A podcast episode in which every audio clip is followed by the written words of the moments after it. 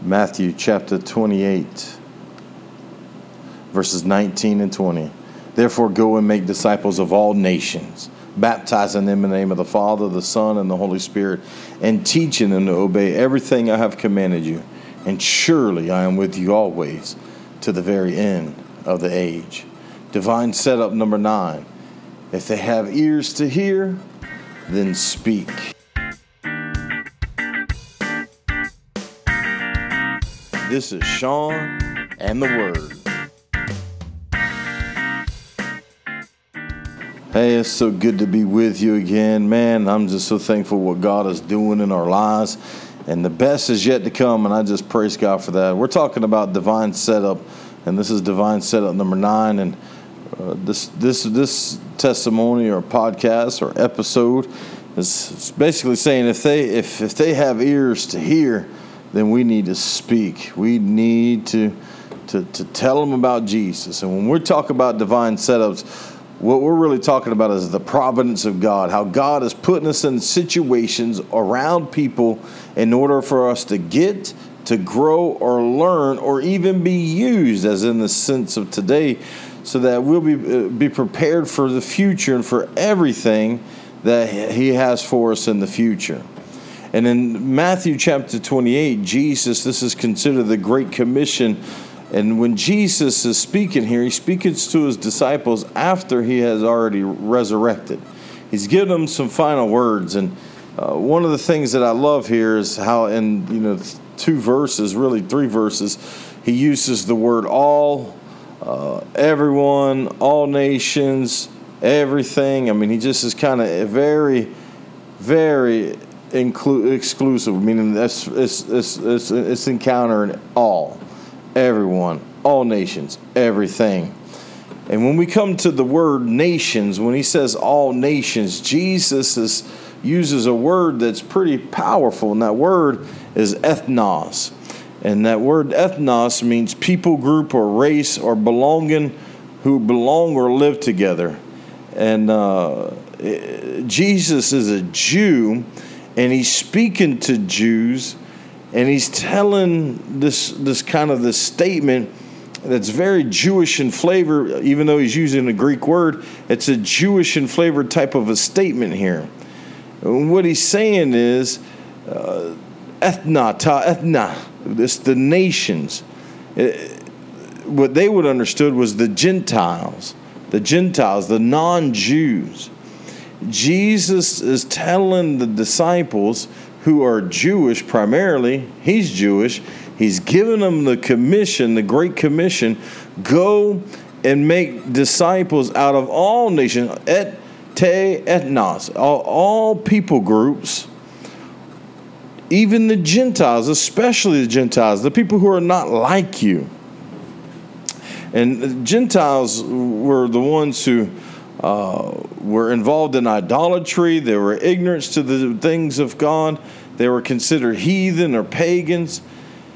Man, this was a, not an easy statement for, for Jesus to make to his disciples, but it also could have an understanding of not just those who are pagan or non believers that are not like the Jews, but it also considered like all races, you know, all people groups or ethnical backgrounds. People of different tribes, of different tongues, of different ethnicity, that this was pretty inc- uh, inclusive, that it, it included everybody. It wasn't this gospel message, this truth of the gospel was not specifically for one people group, one language, one ethnic group, one culture, one race. You know, it's for everybody. The Great Commission is the greatest source of racial unity and the first great stand against prejudice and racism that we ever have recorded. As we go through our life and, and our days, we are on mission every day. Christ says, Look, as you go, as you're living your life, you're a follower of me, you've been born again of the Holy Spirit, you're filled with the Holy Spirit, go and make disciples whether it is evangelism, evangelizing the non believer, ministering to the believer. We're to be on mission every day of our life, and we do not have a choice of what color the person is that God wants to use us to minister to or to evangelize, what nationality they may be, or even what religious sect they may be connected with or coming from. We don't get to choose who God is drawing unto Himself and who God wants to use us to be the instrument of the tool of that. See, as children of God, we begin to partner with Him for the gospel. We begin to get involved in something that's far beyond ourselves, that's far greater than us. You know, the, somebody says the workmen die, but the message always carries on. And this is our generation as the children of God. This is our time. And, you know, if the Lord don't come back anytime soon, there, our children's time will be up. Our grandchildren's time will be up. And so, what we need to do, we need to make sure that we're faithful with today, and whoever God is drawing unto Him, whether it be a person of like color, person of opposite color, it doesn't matter. That's not our choice. Our choice, our command is to tell, to teach, to baptize. Our job is to meet them where they are and for us to do it intentionally. I believe the greatest indictment against the American church is on Sunday mornings when we have white congregations meet in one area and black congregations meet in the other, Asian congregations meet in one, Hispanics in another. Someone once said that Sundays are the most segregated day in all of America, and that, my friend, is the truth. However, the gospel message is intended to tear down those barriers. The indictment on the local body of believers is Christ commanded us as we go be intentional about making disciples of every race and nationality. However, our churches are filled with the people of the same color as ourselves. And I say, Lord, have mercy. We really need to reflect heaven. And heaven has every nationality, every tongue, kindred, and tribe that fills heaven's gates for those who would believe. In Mark chapter 16, verse 15, Jesus speaking again, it's the Great Commission written down in Mark's account. And it says, he says, go into all the world and preach the good news to all creation. The Gospel of Matthew emphasizes the notion of going, you know, going and, and baptizing. And Mark, he, he emphasizes a lot on preaching. This is important. Uh, all nations the same, all peoples, all creation people from all backgrounds, yes. The idea of going and preaching, Mark emphasizes way more than it's kind of emphasized in, in Matthew. And, and, and the word preach here means to herald, to throw, proclaim, to speak publicly with confidence. You know, it's to, to evangelize. Evangelize is the word that simply means to tell the good news, to share the gospel of Jesus Christ to another person in a way that they can understand it, that they can hear it and comprehend it, or to speak to them in their native language, in a, in a, in a tongue that they can understand. These words are significant because preach means to publicly speak or herald the good news. To evangelize is to share the good news of Jesus in a person's language where they can understand it. Think about, think about this for a second. Think about Galilee and how it was called the Galilee of the Gentiles.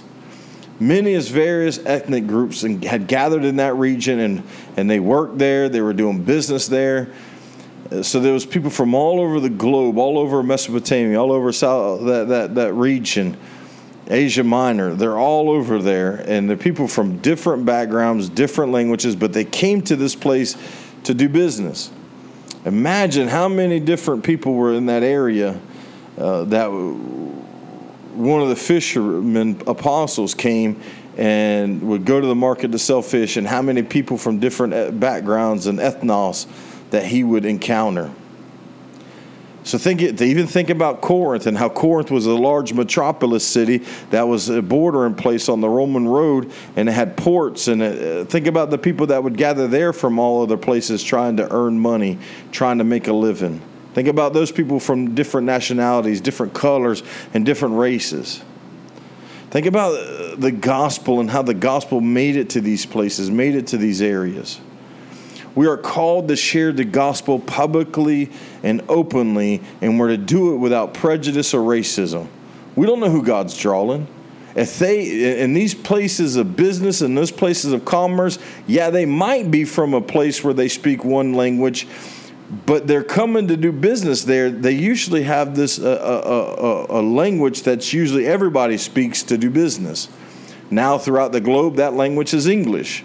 All the way throughout the globe, you go to a large city, people that are doing business from that city, from other nations, they speak English. And so they communicate, they understand, they have an ear to hear and to understand. And so the idea is that when you come across an individual that God may be drawing unto himself, you don't look past them because of their color. You don't look past them because of where they may came from or what nation or nationality they are. You're to say, if God is drawing them and they have ears to understand my language, then I'm going to share. I'm going to give them Jesus. Let me tell you what happened to me in 2006 the Lord opened up an opportunity for me and my new friend Joel at the time to go to the nation of Israel. Man, it was a once in a lifetime trip, boy. Two Egg had heard about us going uh, this opportunity to go to a David Wilkerson's conference, uh, preaching and teaching, and it was just a once in a lifetime opportunity with Times Square Church and, and the ministry there, and the church in Two Egg, the New Hope Free Will Baptist Church. They they came together and they said, We'll pay for your way. And I told y'all the testimony how the Lord made that happen. It was overwhelming. Show up in Israel, and we're staying in, in downtown Jerusalem in a hostel. It was really a Bible college's um, dorm room. It was like a Christian Missionary Alliance Bible college. No, chapel it was a Calvary Chapel Bible College. That's exactly what it was a Calvary Chapel Bible College in the middle of Jerusalem uh, near Zion Square. And we were staying there in one of the rooms with the rest of the, some other guys. And uh, one night, me and Joel was uh, went downstairs, and uh, we were. He had to use the telephone, and as he was using the telephone, I was uh, sitting there waiting for him. And uh, this this Arabic gentleman, this Palestinian, came up to me, and uh, he was a Muslim, and he's like asked me if I had a cigarette, and I said no, I don't have a cigarette. I'm sorry. I'm still waiting on Joel. You know, at that time in 2006, uh, there was a lot of unrest throughout Israel. A lot of Arab uh, Muslims around uh, Jerusalem and around the surrounding nations were trying to do terrorist attacks and other types of attacks on Israel and in Jerusalem. So it was a very heightened moment. So when a Muslim walked up to me. It was a little nerve wracking. I'm like, hold on now, what's about to happen? And uh, he went and got his cigarette lit, and he came back to me, and you know, he just started talking. His name was Angel, and I'm still waiting on my friend Joel, but I'm praying while I was waiting, and Angel's there, and the Holy Spirit says, You need to share him with me. Again, we're in a very unsettled time. It was a very unsettled time. I remember right after we left the Golan Heights, there was some bombing there. We were up in Haifa. Uh, I was on the phone with my sister, and they had thought there was so it was some uh, it was an unsettled time. And we left in Haifa, um, which is the Mount Carmel area. As soon as we left there, there were six six or seven days of unrest and war, uh, shots fired, and bombs dropped. And you I was in Jerusalem, saw some packages blown up. It was just really a difficult time in the nation's history, and we were there. And so when he comes up and I'm like, man, the Holy Spirit tells me to share with him, I was a little nervous. But I knew God had set him up. And so I just began to share. I said, Angel, you know what you're you said you're a Muslim and I just want to share with you how you can make it to heaven. He says, Man, I had his full attention. And I began to share with him how he can have security in knowing Jesus Christ and how Jesus Christ will give you a new life through the birth of the Holy Spirit when you turn to him in faith and you surrender everything. And right there, Angel prayed to receive Christ. Angel says, I want this. I want this Jesus. He prayed and made Jesus Lord of his life. And man, we were, I was in tears. I was pretty blown away what was happening. My friend Joel walked back up and was like, man, what's going on? And he goes, oh, you won't believe this. I have to tell my friend. I have to tell my friend. I said, Angel, what, what's your friend's name? And he goes, hold on, I call him now and you talk to him. You talk to him. And he called him.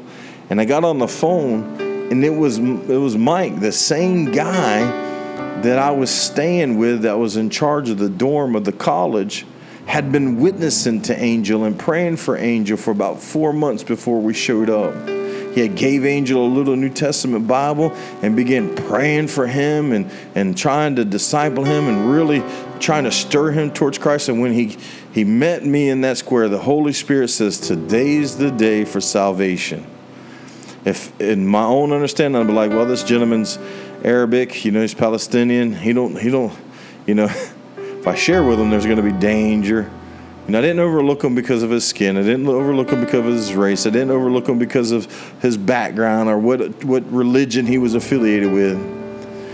I spoke. He had ears to hear the English language, and I spoke the gospel message. You see, in Israel, there's the Palestinians who speak Arabic, there's the Jews who speak Yiddish or, or a, a form of Hebrew but everyone, in order for commerce to take place amongst them, speaks English. And it was a divine setup that God had been drawing Angel for months. And it was that time that he surrendered his life. I wonder how many people that you come in contact with in the grocery store that might be standing behind you in line and you might just overlook them because they don't look like you. They they sound different. They dress different. They might even smell different. But yet God was drawing them. And they had ears to hear, but you were silent. So I want to challenge you. Just as Jesus challenged his disciples that afternoon on that hill in Galilee go and make disciples of all nations. You don't get to pick and choose who he's drawing you just get a chance to be a part of touching and reaching this generation. If they have ears to hear your language, you speak the truth of heaven. Father, we love you and we thank you. We pray for Angel, Lord, even now, some years later, God. We pray for his walk and journey with you, that it will continue to grow and be filled with fruit and life. And Lord, we pray for those who God, who goes about their business every day, who interacts, Lord, even with the COVID mask or in this situation, but yet, Lord, there's people you're still drawing, even a cashier, Lord, a clerk at a grocery, at a, at a convenience store. God, you're still drawing. Even people we talk to on the phone to pay bills or to order. Lord, like the, the lady I spoke to yesterday on the phone. God, you're drawing men and women unto yourself. If they have ears to hear our language, give us the boldness to speak your truth in love. Use us, Lord, in Jesus' name. Amen, amen, amen. Well, God bless you real good. Thank you for being with me, and I'll see you next time on Sean in the Word.